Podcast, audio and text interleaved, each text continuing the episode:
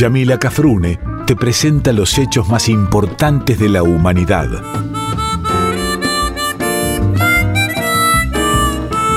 Por Folclórica 987 escuchás Contame una historia.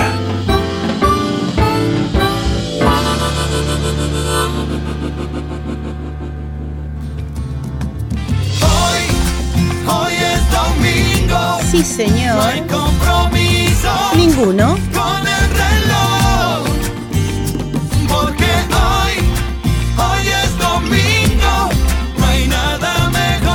Que contarte una historia.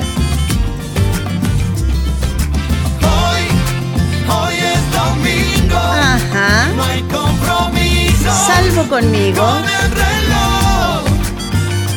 Porque hoy, hoy es domingo. No hay nada mejor. Que escuchar la folclórica de Nacional. Sí, señor y señora, amigos y amigas de la folclórica de Nacional, muy buenos días. Otro domingo más, acompañándolas con un nuevo programa de Contame una historia. Ya saben que pueden escuchar este programa todos los domingos de 7 a 8 de la mañana y otros programas de la folclórica nacional en la web de la Radio Nacional. Simplemente ingresan a la página de la radio, cliquean el link del programa que desean y listo.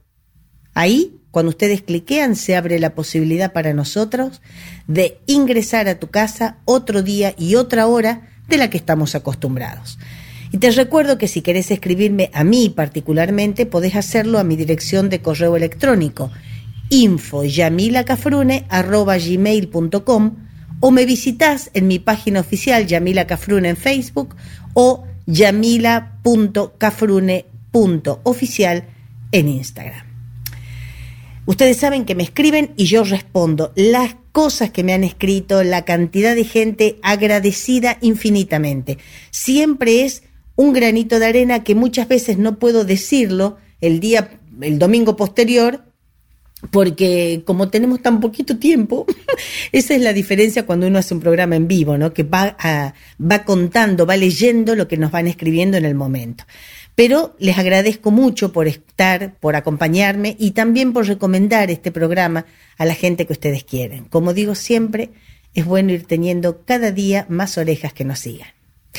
El programa de hoy, y para seguir con nuestra rutina de ir contándoles historias y capítulos del folclore va a la escuela, como siempre al final del mes, va a estar dirigido a la Patagonia, a nuestra Patagonia, al sur del sur, a nuestra patria austral. Y ya mismo comenzamos con la música de esta querida región. Vamos, mi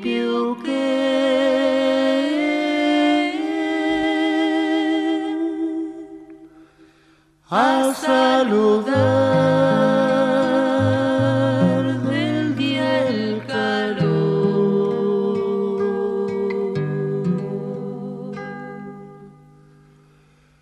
Que cuando en ti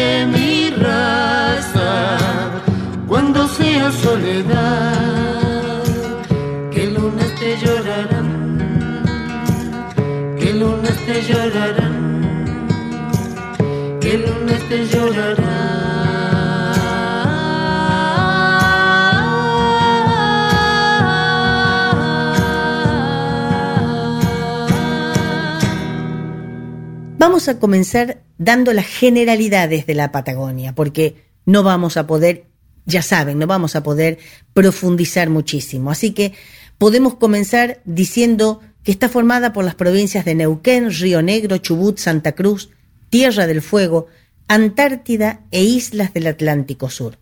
También comprende una pequeña porción de Mendoza, La Pampa y Buenos Aires.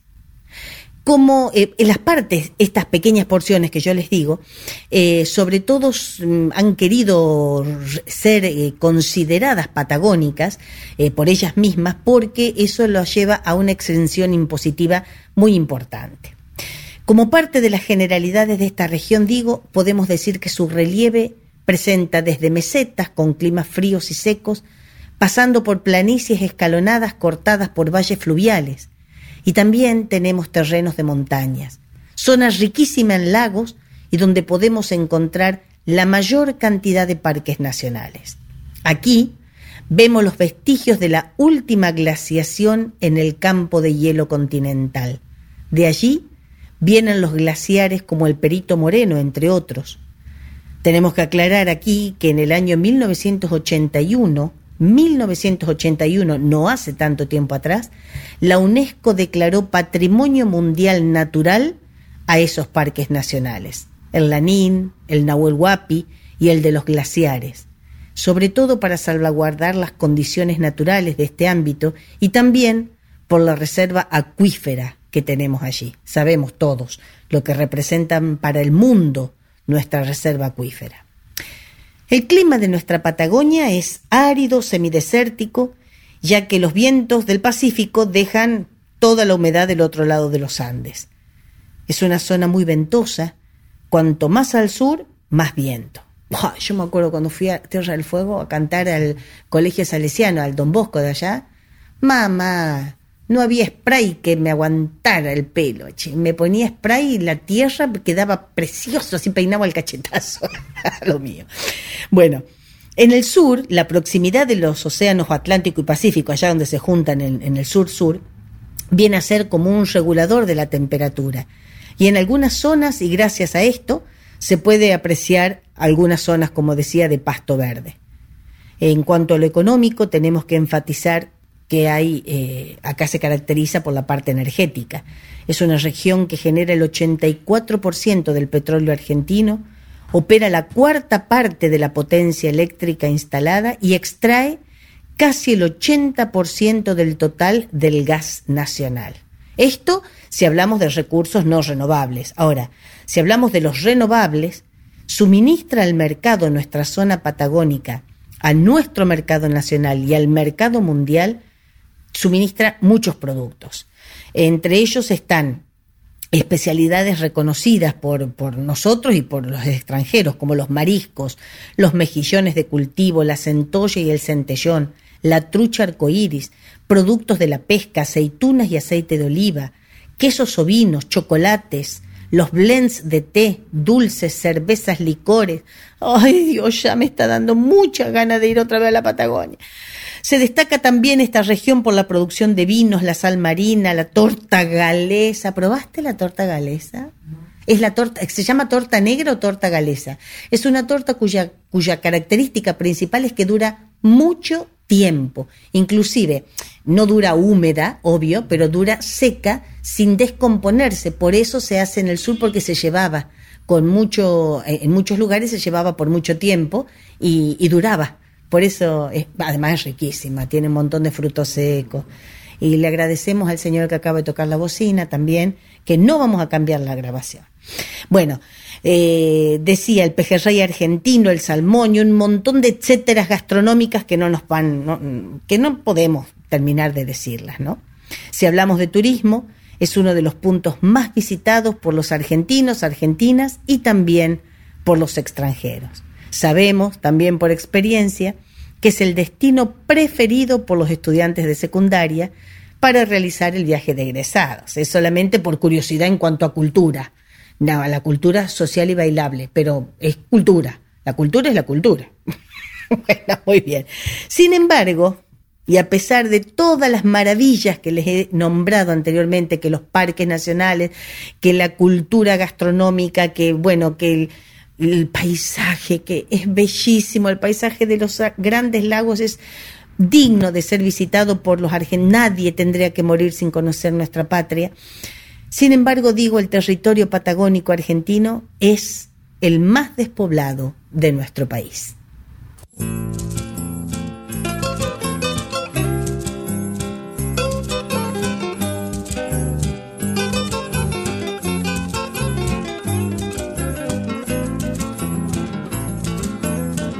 Me pregunto por qué tanto vacío total, tanta gente amontonada y a mí me sobra lugar, a mí me sobra lugar. Donde comienza el color del hielo continental, mi tierra azul pega el grito a los que deben pensar, a los que deben Guaguáis, me he quedado guaguáis, como la montaña. Quizás cuando empiece a nevar, mariposas al alba, me den un puñado de luz pa' poblar las distancias. Guaguay, como el río y el mar, pobres ovejas. Guaguay, corazón de carbón, petrolero del sol.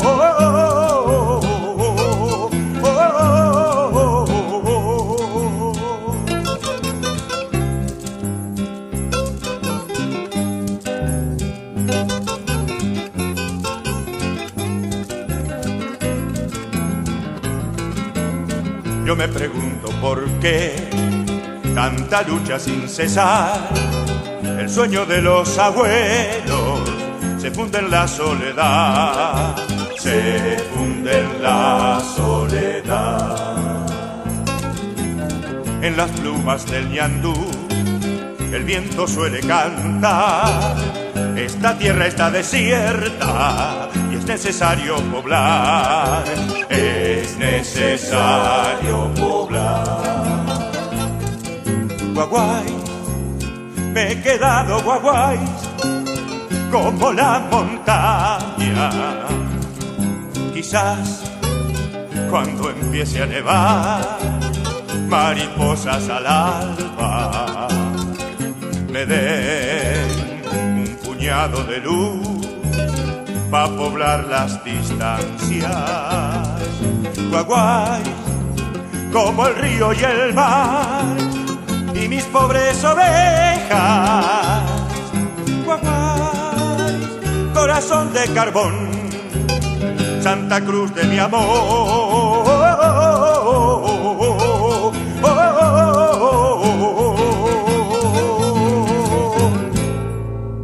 Aquí hemos hablado y dado un pantallazo generalizado, muy generalizado, de lo que es nuestra Patagonia en cuanto, como les digo, a características generales, en cuanto al relieve, que producen y demás. Pero quiero, no quiero que se nos pase el turno de los pueblos que originalmente la habitaron. Está de más decir que nos vamos a referir a los que más o menos conocemos o tenemos en mente, porque la región patagónica, como todas las que ya hemos tratado, es riquísima en historia preconquista.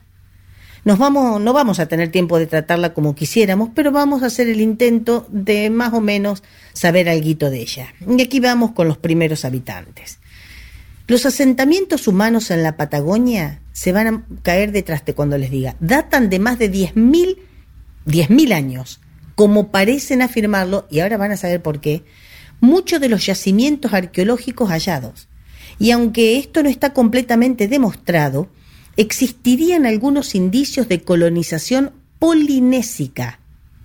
Polinésica, no me he equivocado. Por ejemplo, en el Museo Dr. Gregorio Álvarez de la provincia de Neuquén se exhiben tres toquis, que son hachas ceremoniales estrechamente relacionadas con leyendas polinésicas. Estas herramientas tienen formas de pájaros o de felino y miden más o menos 20 centímetros de alto. Como estas hachas son entre los mapuches símbolos de autoridad, el vocablo toki significa también en lengua aborigen o en el mapudungún el que manda. Toki, el que manda. Pero se piensa que el término toki podría derivar de una raíz polinésica que es toque, siempre con K. Qué interesante, qué inteligentes que eran estos muchachos, siempre con K. Toque. Otra observación en la misma línea es que la forma de esta herramienta parece inspirarse en los picos de aves dentadas, inexistentes en la fauna patagónica autóctona. Es decir, ya viendo, eh, viendo visto la existencia de estas hachas ceremoniales que se llaman toquis, ya se puede pensar en una entre comillas, venida, yo iba a decir colonización, pero no fue así, una venida de la gente de la Polinesia. Entre los primeros habitantes autóctonos nuestros estaban los tehuelches, que esa, esa palabra quiere decir gente bravía.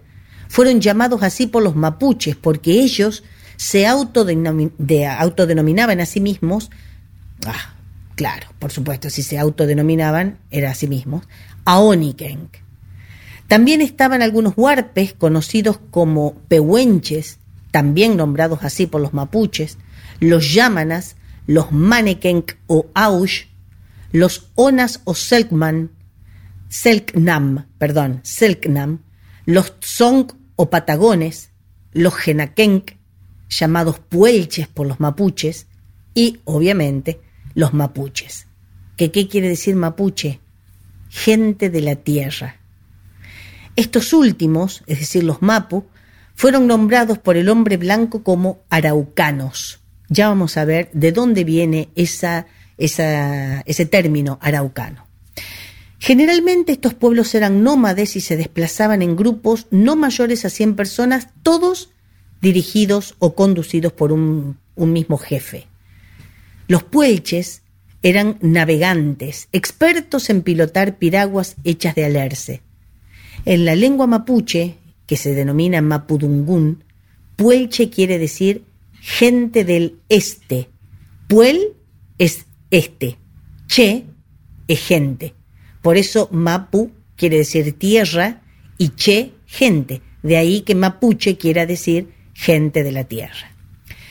Los mapu dominaron a los tehuelches, que van a ir incorporando aspectos de la cultura araucana como la horticultura, el tejido en telar, la orfebrería, y pasan de ser nómades a ser sedentarios gracias a este cambio cultural. También es importante destacar que los Mapu eran originarios de Chile, que pasaban por los pasos de los Andes empujados por los conquistadores españoles. Ahora, yo no sé hasta dónde todo esto es tan ortodoxamente cierto, porque al no haber existido en la época que ellos eh, vivían libremente en la Patagonia, no haber existido, digo, los límites geográficos entre Chile y Argentina, eh, es mucha la, la, mm, la duda que existe entre cuáles eran argentinos y cuáles no lo eran, porque en realidad no había una Argentina ni un Chile, era toda una misma región. Así que bueno, podemos decir, podemos llegar a averiguarlo, pero siempre van a ser eh, dichos en cuanto a una posibilidad, no la, verdad verídica, si se quiere, ¿no? no en rigor de la verdad. Las tribus mapuches, que actualmente residen en el territorio argentino, son originarias de Chile, dice un autor, entre el Bío y el Tolten, y llegaron al lugar a partir de 1878, imponiendo sus culturas a las etnias pehuenches, huilliches, pollas y tehuelches. Los tehuelches, por lo tanto, vienen a ser los, entre comillas, argentinos, y los mapu, chilenos, por lo que dicen la gran cantidad de autores. Los mapu eran básicamente agricultores y vivían en casas de madera, pero se adaptaron a una vida nómade cuando comienzan a desplazarse hacia el este, favorecidos por la utilización del caballo traído por los españoles. Para los pueblos originarios el, año comienza el 24 de junio, con N de nene. El 24 de junio se festeja el año nuevo de los pueblos originarios, igual que para muchas otras culturas antiguas del mundo. Este festejo se corresponde con el día en que amanece luego de pasar la noche más larga del año.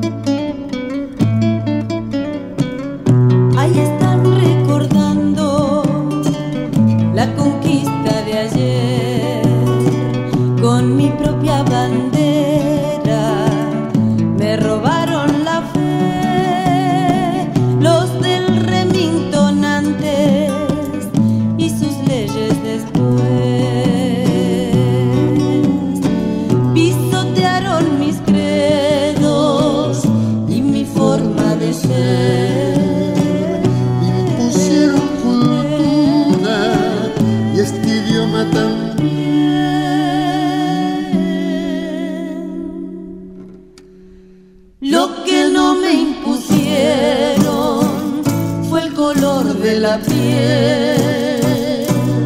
Amo tu y soledad, que mi hermano me arrincona sin piedad. Vámonos que el alambre y el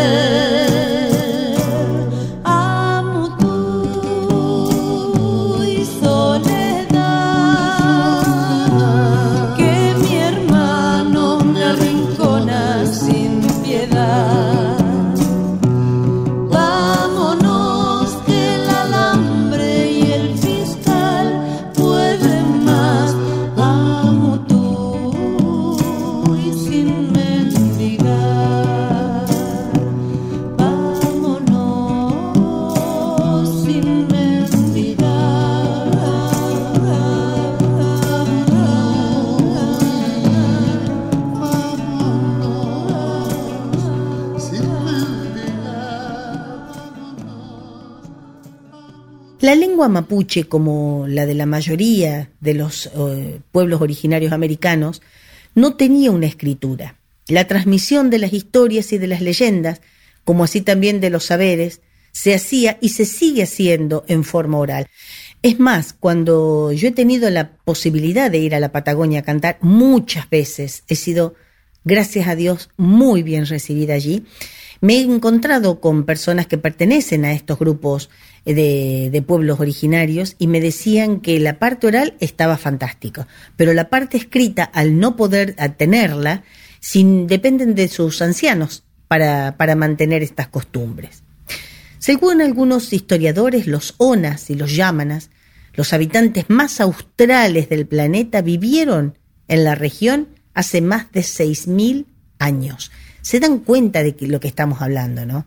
Así que acá nos tenemos que poner a repensar el concepto de que nos descubrieron.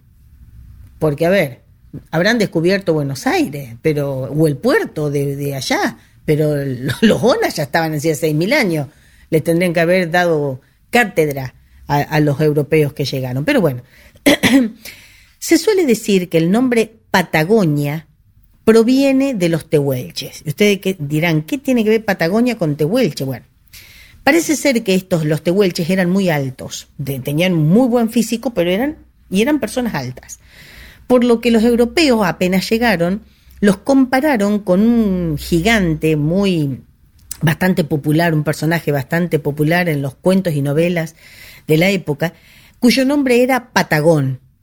Y otros investigadores por eso de ahí la similitud. Patagón, que era un gigante, un personaje grande, con los tehuelches, que también tenían estas características físicas. Aunque otros investigadores dicen que se referiría a la huella que dejaban los este, hombres y mujeres, que al ser de gran tamaño también podría haber sido la huella de gran tamaño, y si no lo era en forma natural, es decir, en pata pila, como decimos en el norte argentino, en pie desnudo, sería una gran huella porque llevaban los pies cubiertos con pieles, obviamente para evitar y, cuidarse o, protegerse del tamaño frío que hacían en, esos lugares. Todos los pueblos originarios que hemos nombrado vivieron de la caza del avestrujo choique y del guanaco, de la liebre, y en general de toda la fauna que ofrecía natural y generosamente el territorio. Una de las de los alimentos más apreciados era la semilla del pehuen, que son los piñones, parte principal de la alimentación. Utilizaban el arco y la flecha, boleadoras en algunos casos, y el aprovechamiento de la caza, es decir, de la caza del animal, lo, lo hacían en, su, en el 100%, en toda su integridad. ¿Por qué? La carne la usaban o la consumían, y con la piel se hacían la ropa y los toldos de sus casas, o muchas veces las carpas ¿eh? que nosotros vemos.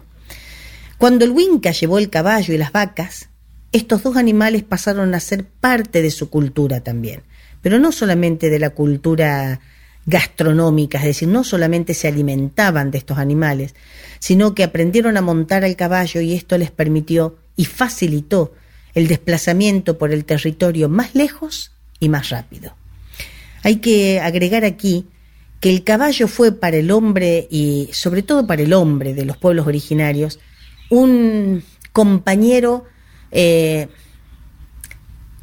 muy especial. Y no me sale una palabra porque tenían una simbiosis tal, el hombre con el caballo, que hasta la manera de domarlos era diferente.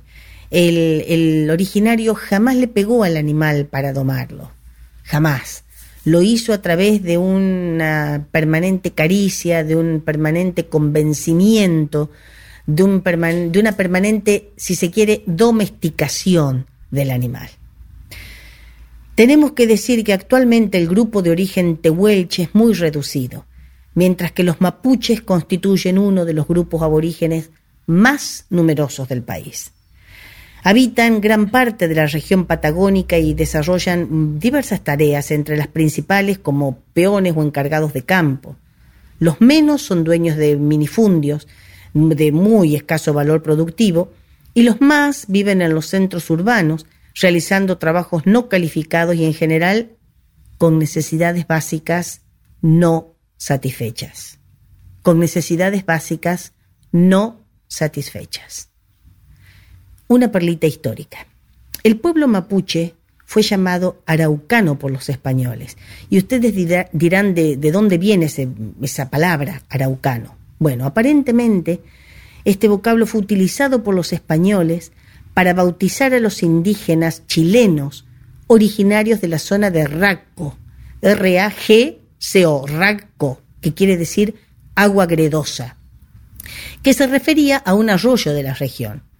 Esta palabra habría derivado en Arauco, de, Raco en Arauco, tal como consta en un acta del Cabildo de Santiago de 1451. Luego la zona alcanzaría la denominación de Araucania o Araucanía, araucanos sus habitantes y araucarias sus árboles más representativos. Finalmente, el gentilicio araucano se consolidaría definitivamente con el gran poema de Alonso de Ercilla y Zúñiga, La Araucana. Se supone así entonces que el origen del término araucano sería mm, fruto de una deformación azarosa, de una toponimia aborigen. Sin embargo, el pueblo mapuche ha rechazado históricamente esta denominación por ser una creación de los conquistadores blancos y presumirla despectiva.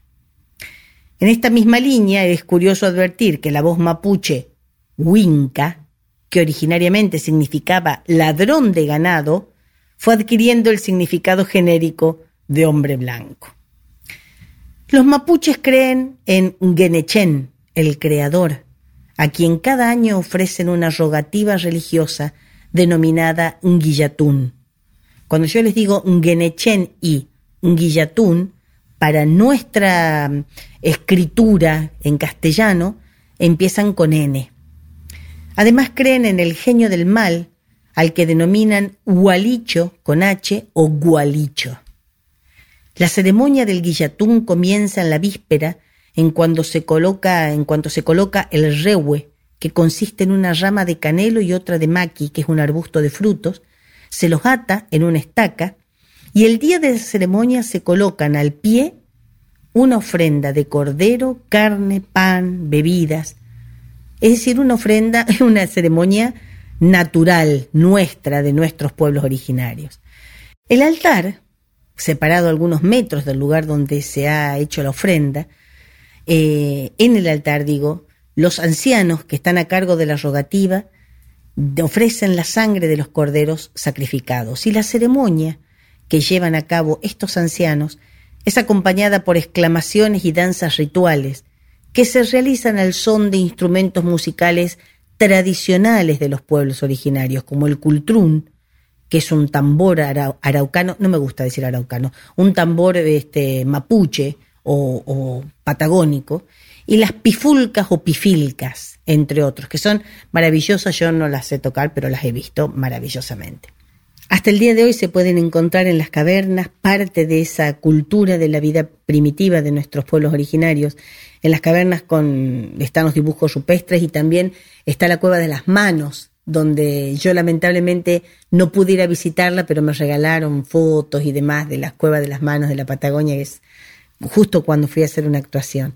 Y también están los picaderos, los llamados picaderos que vienen a ser como, entre comillas, depósitos naturales de puntas de flecha o de algunos instrumentos que utilizaban ellos para, para la caza o para la confección de cosas, como si fueran las piedras que ellos tallaban para que tuvieran filo, ¿no? Una especie de cuchillo, de hachas.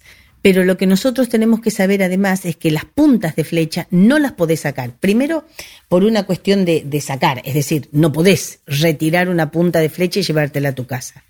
Pero además, como si eso fuera poco, cuenta la tradición o pinta la tradición que no podés sacar porque la punta de flecha debe quedar donde la encontraste. No puede salir de su terreno. Vamos a la música.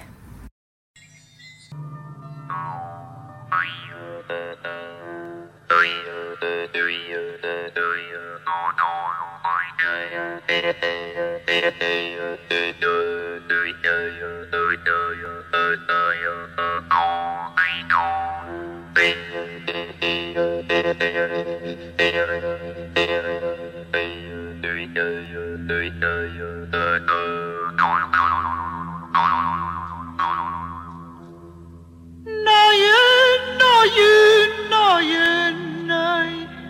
you, no, you, no, you.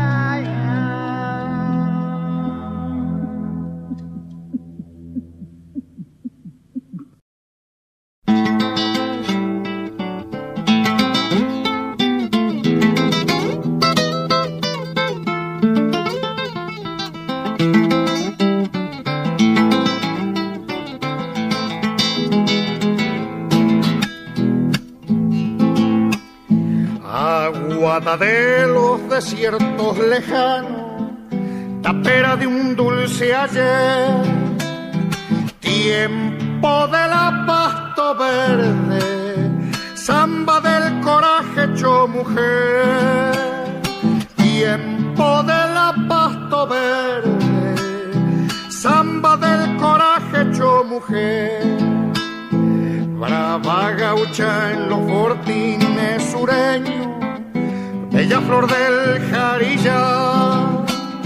Miles soldados te quisieron, pero la tierra te quiso más. Miles soldados te quisieron, pero la tierra te quiso más. Sobre la reja entre las piedras donde duerme tu voz, mi guitarra lloró Sol esta sandita por las noches quiere darte luz. Por que le duele que diga que el criollo neuquino te olvidó.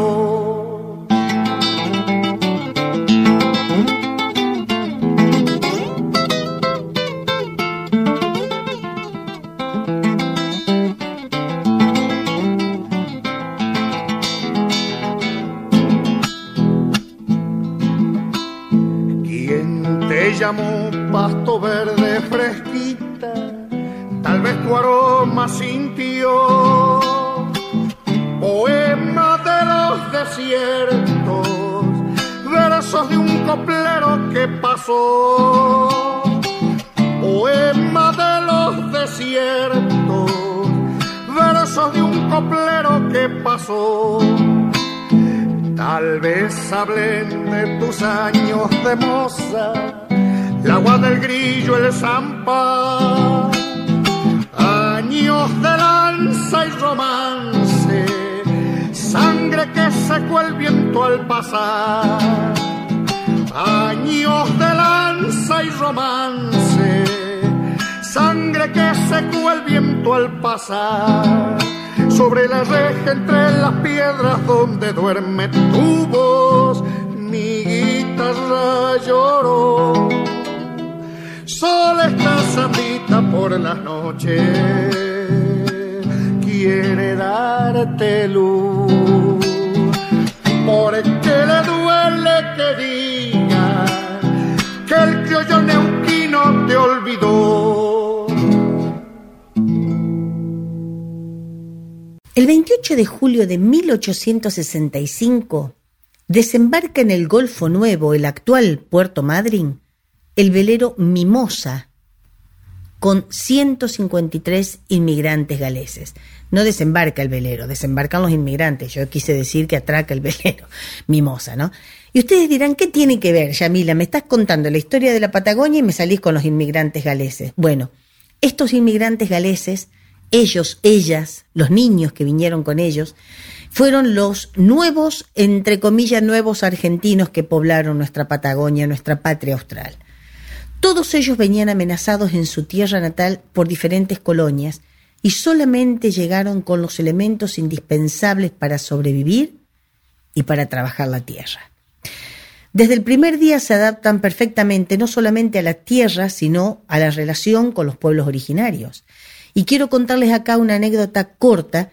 Cuando yo estuve en Gaiman, lugar, pueblo bellísimo, si los hay, eh, de galeses, es decir, formado, eh, fundado por, por galeses, el pueblo de Gaiman, como otros que ya les voy a nombrar, me contaron cuando fui a cantar a Gaiman, digo, una anécdota que era que cuando se instalan los primeros galeses, los primeros habitantes galeses en la Patagonia, eh, estaban, bueno, una noche estaban cenando entre todos ellos juntos, obviamente, porque el clima no era propicio. Ellos pensaron que venían a un clima húmedo como el que ellos tienen en Gales, y nada que ver, era un clima mucho más frío, ventoso, semidesértico, como les contaba al comienzo. Y estaban, digo, todos reunidos una noche y se les aparece una, un, un, montón de gente del pueblo tehuelche, como dándoles la bienvenida, pero fueron como observarlos. Y yo ya les había contado que los tehuelches eran altos, gente de, de buena estatura y buen físico, altos, grandes. Entonces, claro, no, no fueron a pelearlos ni los tehuelches a ellos, y ellos tampoco los recibieron con armas. Se cuenta, por lo que a mí me, me dijeron, que una mujer galesa tenía un bebé en brazos y como para hacer el entre con, con el grupo que había llegado de, de, originarios, se acerca a una mujer tehuelche y le ofrece su hija, no que se la regala, sino se la da para que la sostenga un ratito en brazos. Y de ahí nunca más dejaron de tener relación el pueblo galés con los pueblos originarios de la Patagonia. Es decir, es una manera de demostrar cómo no es necesaria la violencia para poder hacerte amigos de los pueblos originarios. Mamá, hay que ser bien, diría mi profesor de canto, qué cuadraditos que son, ¿no? Eran cuadraditos. En este caso no, obviamente. Durante la presidencia de Mitre, de Bartolomé Mitre, se inicia el poblamiento definitivo de la región patagónica, particularmente del valle inferior del río Chubut. Entre el 1874 y 1876 llegan más galeses para radicarse junto a aquellos primeros que vinieron en el 65. En la Patagonia Argentina se han desarrollado colonias galesas como los pueblos de Gaiman, Treleu, Rawson, Trevelin, entre otros. Y una de las mayores atracciones que se encuentra en Gaiman, por ejemplo, son las famosas y destacadas casas de té con sus hermosos campos verdes repletos de cosechas. Y yo esto lo digo por conocimiento, por propia experiencia. Si van a Gaiman y no se van a una casa de té, no existen, no, no han ido a Gaiman. Es una maravilla, es, una, es un lujo, un pequeño lujo que te podés dar. Otra perlita de la Patagonia, la primera perla es esta población importantísima de galeses llegadas en el 1865 como primer asentamiento, entre comillas, extranjero y sin comillas también, nuevos argentinos en la Patagonia.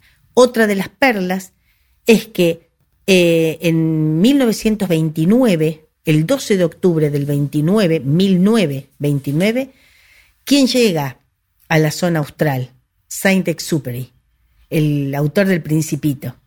Él había, realizó muchos vuelos cotidianos de, de, más de 18 horas de duración muchas veces en la Patagonia y generalmente los vuelos que él realizaba en esta zona austral eran vuelos a la noche.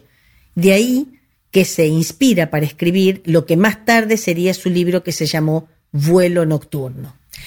En 1930 su compañero, creo decir bien que era el apellido Guillaumet, se pierde en la cordillera durante una tormenta y Saint-Exupéry lo busca incansablemente sobrevolando los Andes durante cinco días.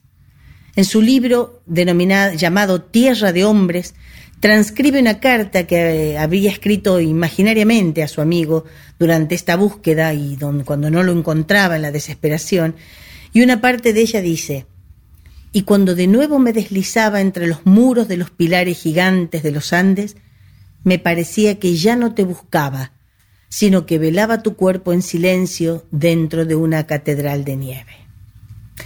La verdad que, bueno, gracias a Dios a su amigo se lo encuentra después de cinco días, pero qué desesperación, ¿no? ¿Se acuerdan de lo que pasó, el accidente que pasó con los muchachos uruguayos, creo que eran los chicos, eh, jugadores también de, creo que era rugby, sí, ¿no? De rugby.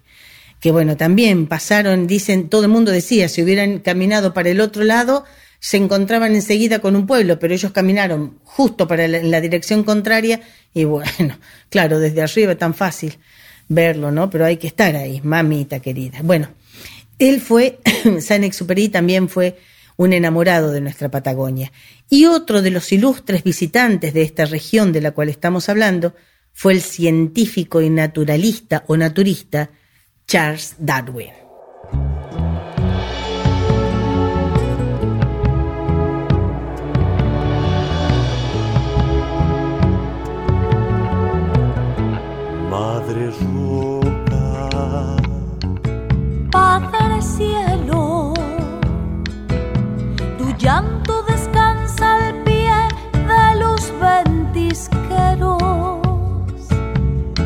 Cada estrella se posa en tu cima blanca,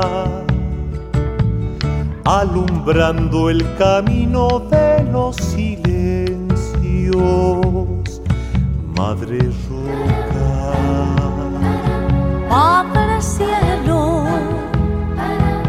a veces me lleva el alma con un arrego.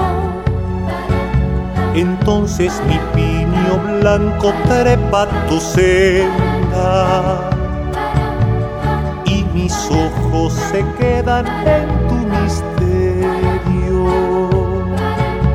Cerro, cerro de mi Patagonia,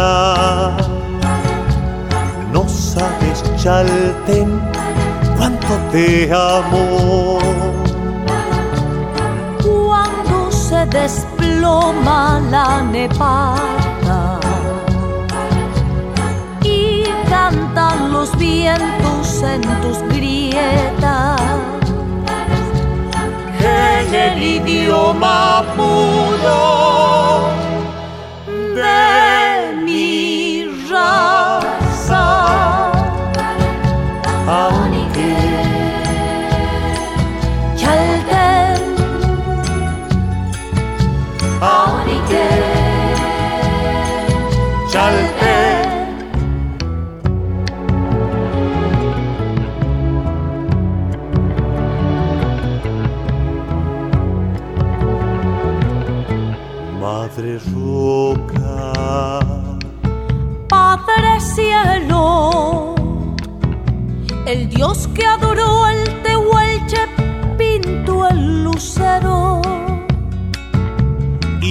que vivo en tu falda gastando tiempo, te canto babeando el río de los recuerdos, Madre roca.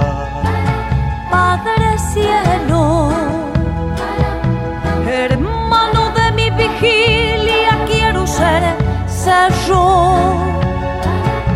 Para ganarte en alturas de piedra eterna, quedando siempre de pie sobre la tierra. Cerro, cerro de mi Patagonia, no sabes, Chalten, cuánto te amo.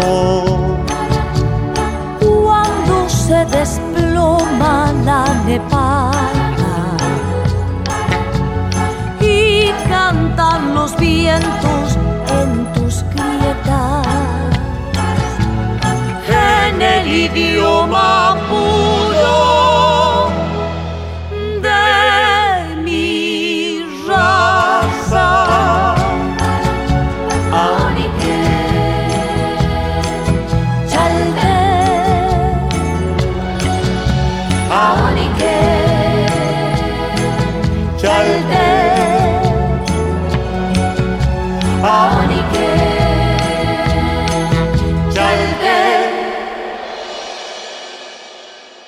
Corría el año 1921 cuando obreros, campesinos esquiladores del sur, compañeros del viento y del silencio, fueron fusilados por soldados de Buenos Aires. Eran tiempos de Irigoyen, del primer gobierno radical. Se los mataba porque hacían huelga.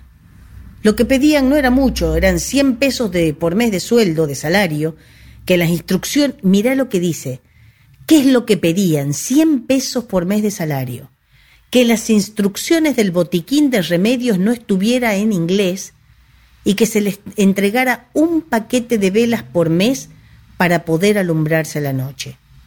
Todo esto y otras cosas por el estilo estaban escritas en un convenio firmado un año antes por un representante del mismo gobierno y ellos, y de este gobierno, como les digo, que los ahora los mandaba matar. Solo que los patrones no lo cumplieron nunca y cuando los obreros se quejaron, porque no se cumplía lo que se había pactado, el mismo gobierno que había firmado el convenio los mandó fusilar. La tierra de Santa Cruz se llenó de tumbas anónimas en medio de la nada. Cuentan que nadie se acercaba a esas tumbas por miedo a ser marcado como partidario de los huelguistas. Ahora, ¿quién ordena esta tremenda represión? El gobierno nacional que responde de esa manera rápida y enérgica al pedido de quién? Del gobierno inglés, que no podía tolerar que los intereses de sus súbditos o los súbditos de la corona se vieran afectados. Y claro, las estancias de la Patagonia eran de los ingleses. Y no quisiera decir siguen siendo. Para terminar con la brevísima historia de la región patagónica, podemos decir que fue el hogar de dos gigantescos famosos en el mundo, por, exclusivamente por el tamaño. El Argentinosaurus, que fue el animal terrestre más grande que se conoce, llegando a medir 40 metros de largo y pesaba 80 toneladas. Ese sí que tenía que hacer dieta, no algunos con nosotros que nos quejamos del, de, la, de la pandemia. Y el otro gigante se llamaba Gigat, Giganotosaurus. Giganotosaurus. Miércoles, qué difícil leer a primera vista eso. Pero no es primera vista, pero anda a decirlo. Giganotosaurus. Tomá. Se encontraron restos fósiles que tienen una antigüedad de 50 millones de años. Y otra curiosidad fue encontrarse con la presencia de Eucaliptus, un árbol que los científicos consideran oriundos de Australia. Aquí se comprobó que los eucaliptus tenían la misma antigüedad que los dos gigantes mencionados anteriormente.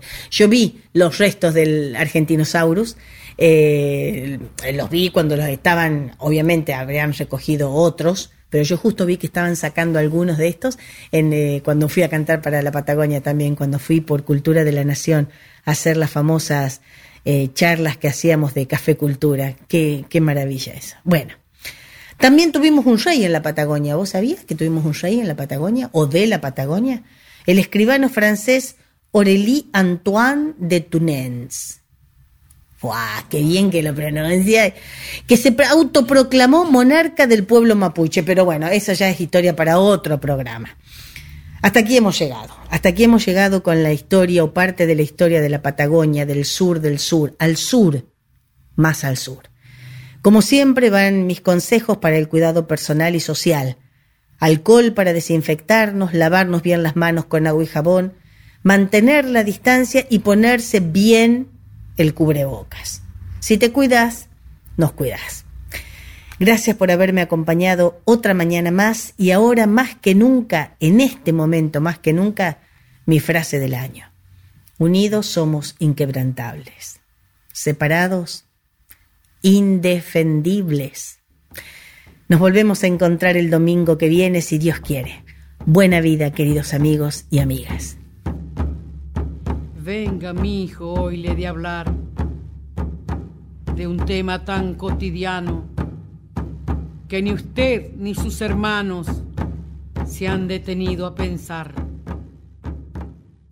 Y es por costumbre nomás.